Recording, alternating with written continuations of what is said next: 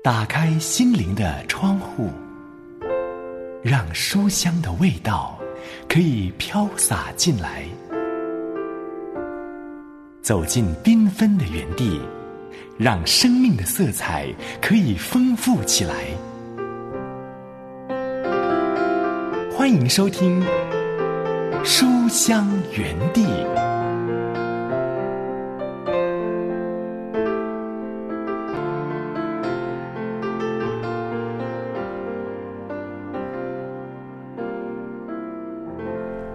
的书香家人，喜欢读好书的好朋友，平安，刘文问候你，好开心又来到这两刻钟，可以陪伴你一起来读好书。人非圣贤，孰能无过？我相信每一个人都一定有过觉得自己有疏忽、做错事情需要被原谅的时候啊。有时这只是一件小事，但是有时呢，却带来很大的影响，甚至于影响自己的情绪、日常生活的所思所想啊。如果我们因为被得罪了，或者是自己得罪人，而常常呢陷在这样的思绪当中，我相信就像是心头有一块石头一样，总是压着不得自由啊。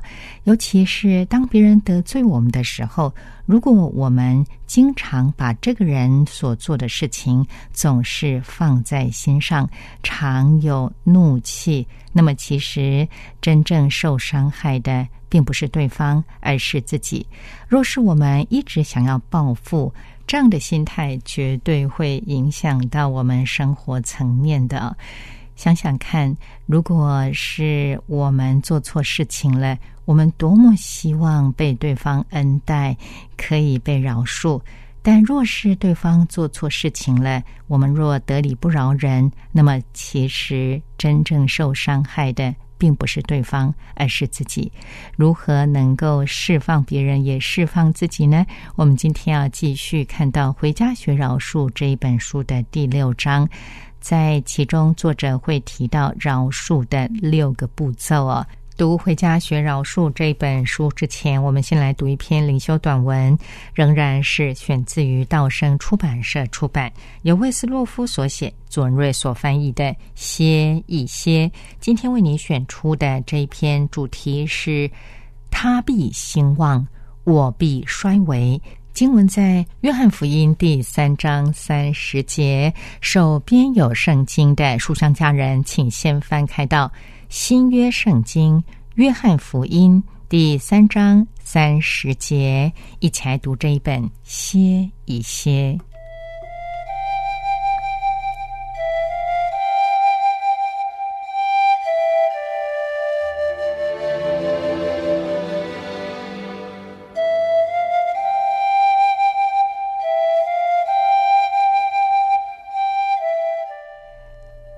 福音第三章三十节：他必兴旺，我必衰微。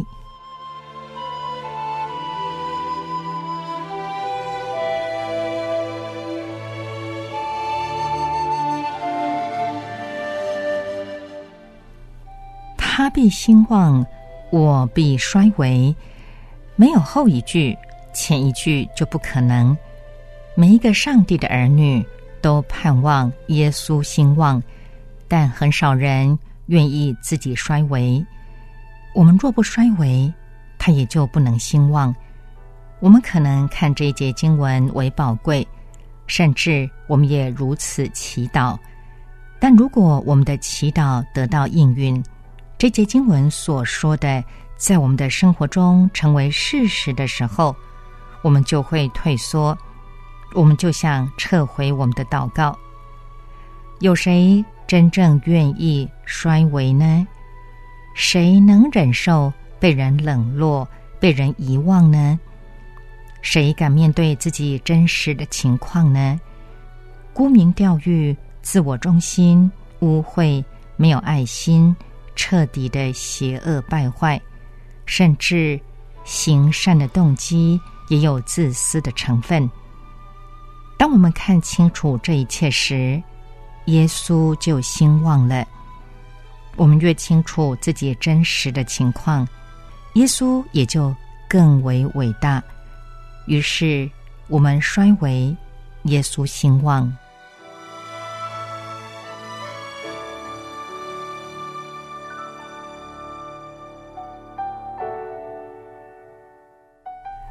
让我们一起来祷告，亲爱的主啊，是的，你必兴旺，我必衰微。当我如此祷告时，愿我心口合一，且是充满感恩与颂赞，因为我深知唯有你配得荣耀，唯有你能使我这必衰微的生命，在你的爱的国度中。有活泼的盼望，这样祷告是奉耶稣基督的圣名，阿门。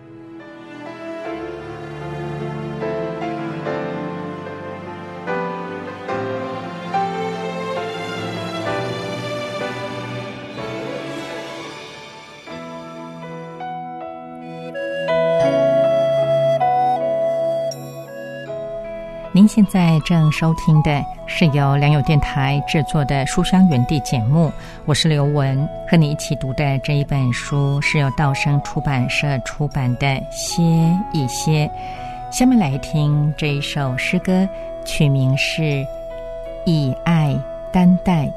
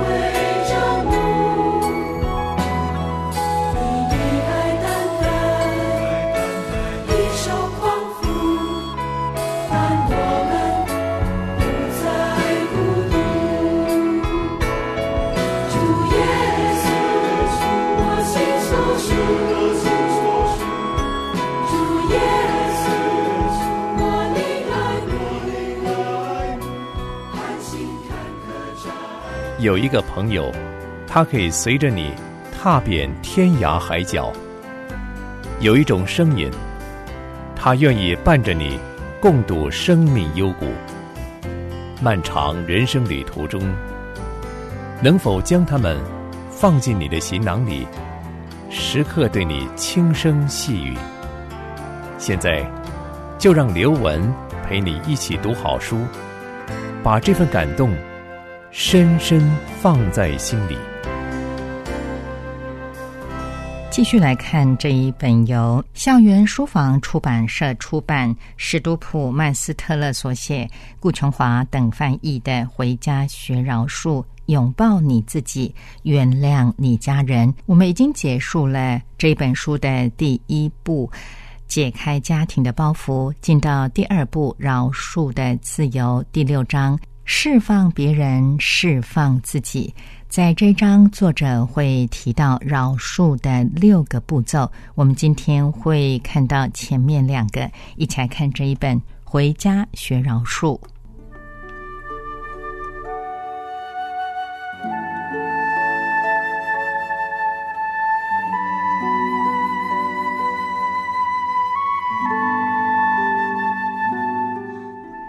当耶稣在一个名叫西门的法利赛人家中进餐时，他提及有关饶恕的另一个重点。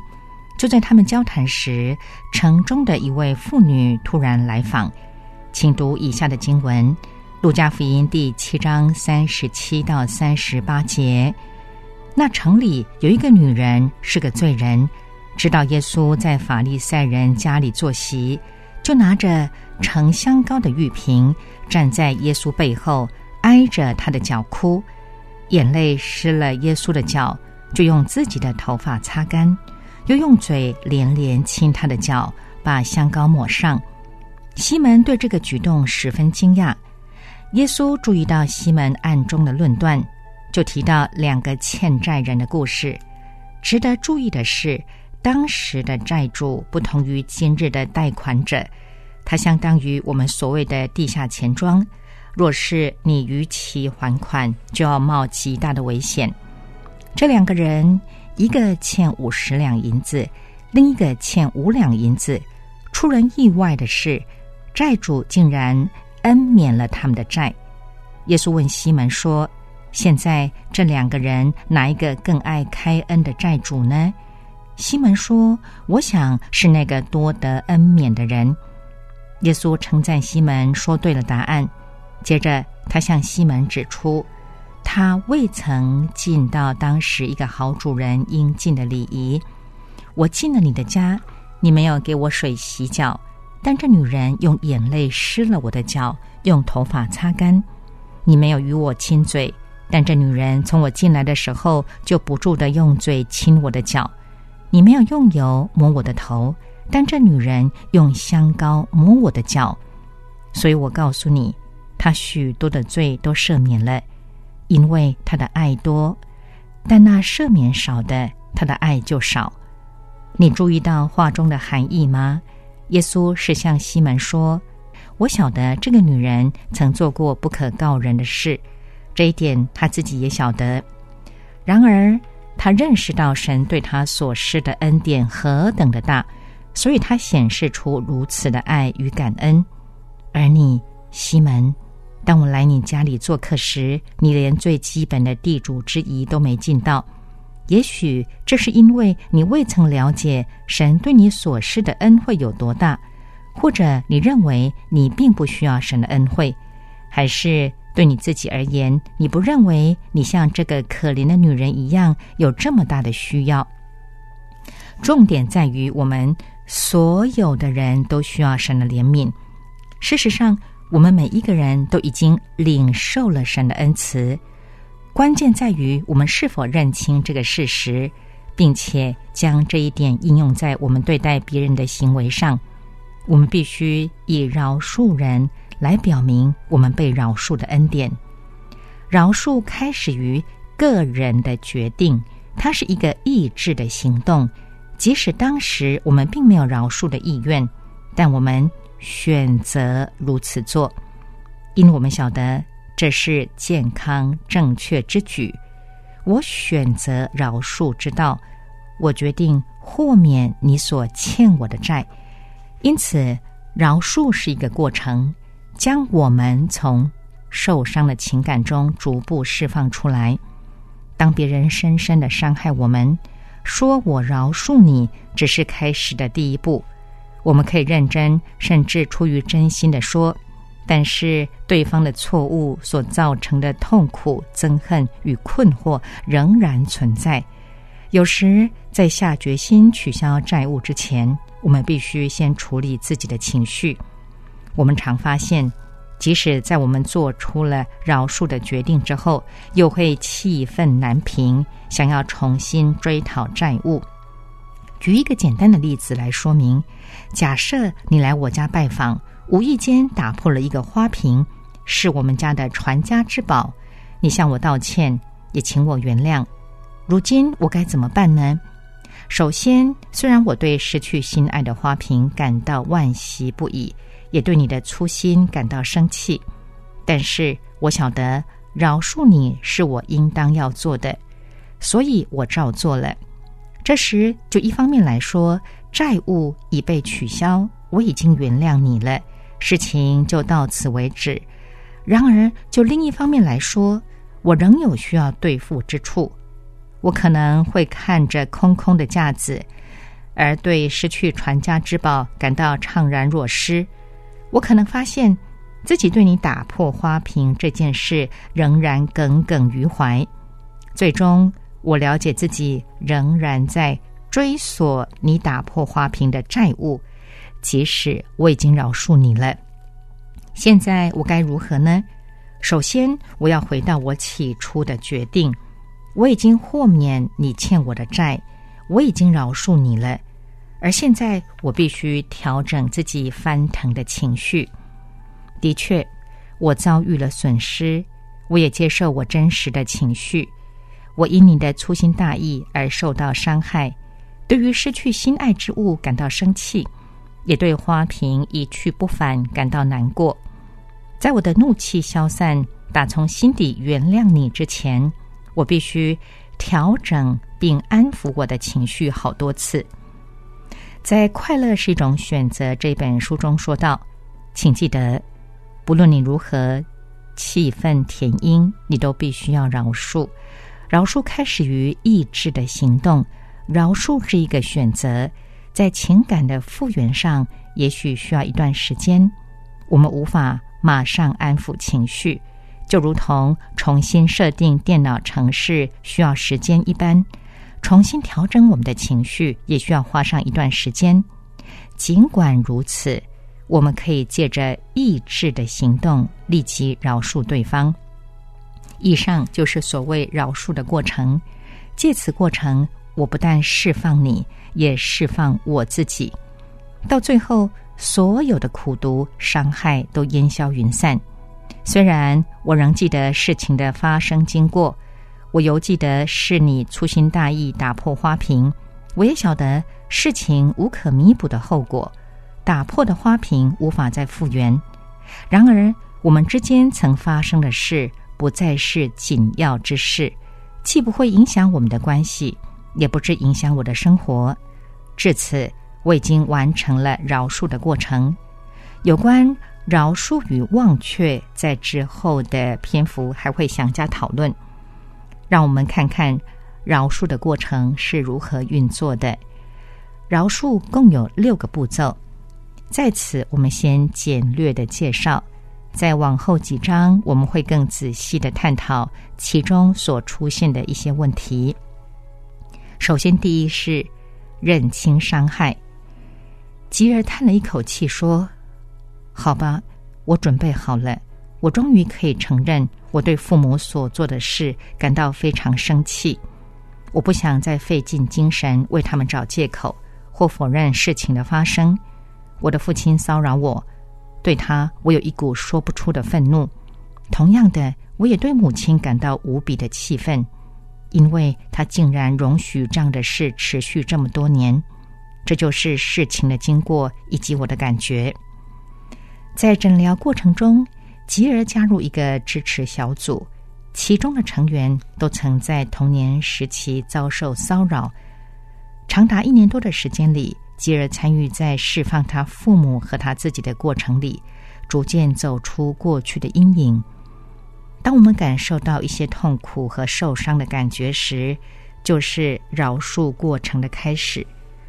我们需要扪心自问：发生了什么事？谁做了这件事？带给我的影响是什么？从功能失调家庭长大的成人小孩，常需要费力的去掌握事情的经过。常常我们感受到痛苦与伤害。但是我们却把造成这些情绪的原因深深埋藏在心底。我们通常要花上一段时间才回忆起事情的经过，因为我们心中有一个部分并不想回到过去的记忆中。然而，记起事情的发生经过是十分重要的。在第一章中曾提到赖瑞，他的父母在他五岁时就抛弃他。尽管他很早就晓得他的父母有严重的酗酒情形，并且在许多方面虐待他，他却把一切的过失都归在自己身上，使自己无论在情绪上或其他方面都濒临崩溃边缘。有一天，他与他的诊疗小组在诊所中听演讲，讲题内容是澄清由我们所造成的过失。和对我们造成的过失之间的不同，赖瑞突然从椅子上跳起来。生平第一次，他了解到他才是受害者，他被恶待了。明白这个事实后，触动了他许多的回忆。生平第一次，他能够记起童年时的遭遇，并从正确的角度去了解。最后，他终于认清楚童年时期他曾受到的伤害。赖瑞随后说道：“我突然了解，我花了一生的功夫，不停的将所有受伤、愤怒的情绪都怪罪在自己身上。我甚至为一些我晓得不是我犯的错忏悔。回忆过去，对赖瑞而言是关键的一步，使他能认真面对以往的经历。这就是饶恕过程的开始。你可以拿一张纸，将别人对我造成的过失列出来。”请务必正确且客观。这样做的目的不是要你沉浸在自怜的情绪中，而是为下一个饶恕的步骤立下了解的根基。第二个饶恕的步骤是认清情绪，意识到生命中曾遭遇的伤害后，要认清随之而来的情绪。对大多数人而言，有三种主要的情绪。害怕，随着伤害而来的情绪，不只包括现有的感受，也夹杂着事发当时的感觉。从童年来的情绪主要是害怕，大部分的伤害都发生在童年时期，原因不难明白。在幼年时，伤害我们的人通常是成人，而且是我们尊敬仰慕的人，因此我们很自然会惧怕他们。并把这份恐惧带入今日的经验中。再来是罪恶感与羞耻感。从功能失调家庭长大的成人小孩，常常充满了罪恶感。大部分的罪恶感都是无谓的。我们把遭遇的问题都归罪在自己身上，甚至担负未曾犯过的罪名，就像赖瑞一般。认清事情发生的真相，可以帮助我们清除这种错误的罪恶感。同样，厘清真相也可以帮助我们处理羞耻的情绪。罪恶感与羞耻感是不同的。简单来说，罪恶感与我们做过什么有关，而羞耻感则与我们是谁有关。当我们犯错之后感到悔恨不已，这就是罪恶感。而当我们因自己犯的错而下结论说我们是个坏透的人，这就是羞耻感。我们要格外小心，不要因为犯罪的行为而导致自卑的形象。假使我生气发怒，不要因此就下结论说我就是一个喜欢乱发脾气、破口大骂的人。这样做一点帮助也没有。羞耻感也使我们习惯于隐藏自己，以免别人发现我们的真面目。羞耻感让我们深信自己天生就有一些缺陷。羞耻感与罪恶感几乎是连带出现的，对功能失调家庭长大的成人小孩而言更是如此。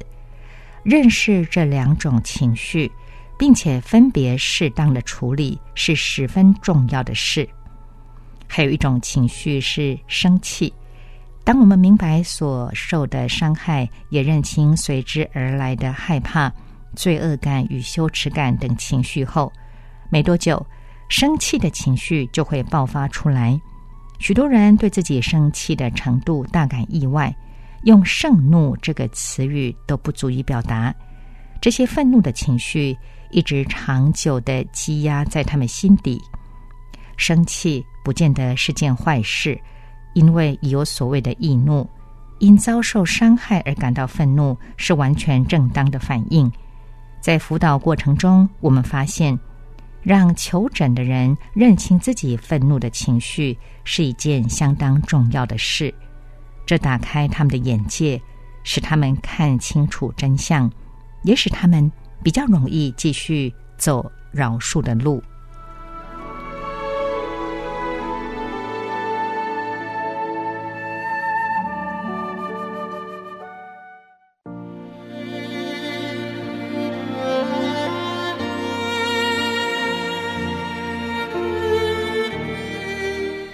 现在正收听的是由良友电台制作的《书香园地》节目，我是刘雯，和你一起读的这一本书是由校园书房出版社出版，由史都普曼斯特勒所写，顾琼华等翻译的《回家学饶恕，拥抱你自己，原谅你家人》，来听这首赞美之泉的《医治我》。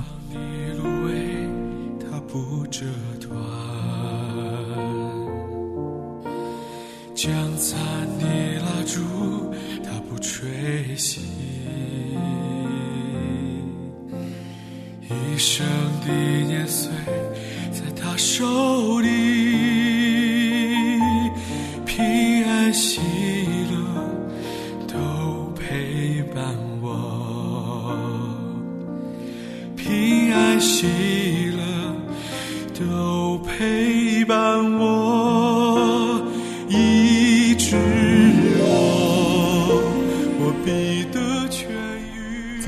会的陪你读书栏目，我们会接续看到《回家学饶恕》这一本书的第六章“释放别人，释放自己”的最后一个部分，继续看到饶恕的第三到第六个步骤。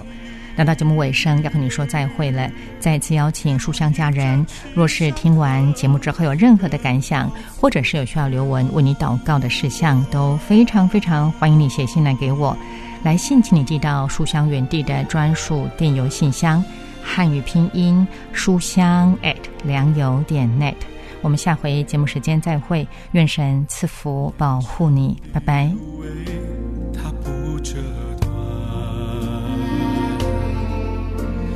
将残的蜡烛，它不吹熄，一生的年岁。在他手里。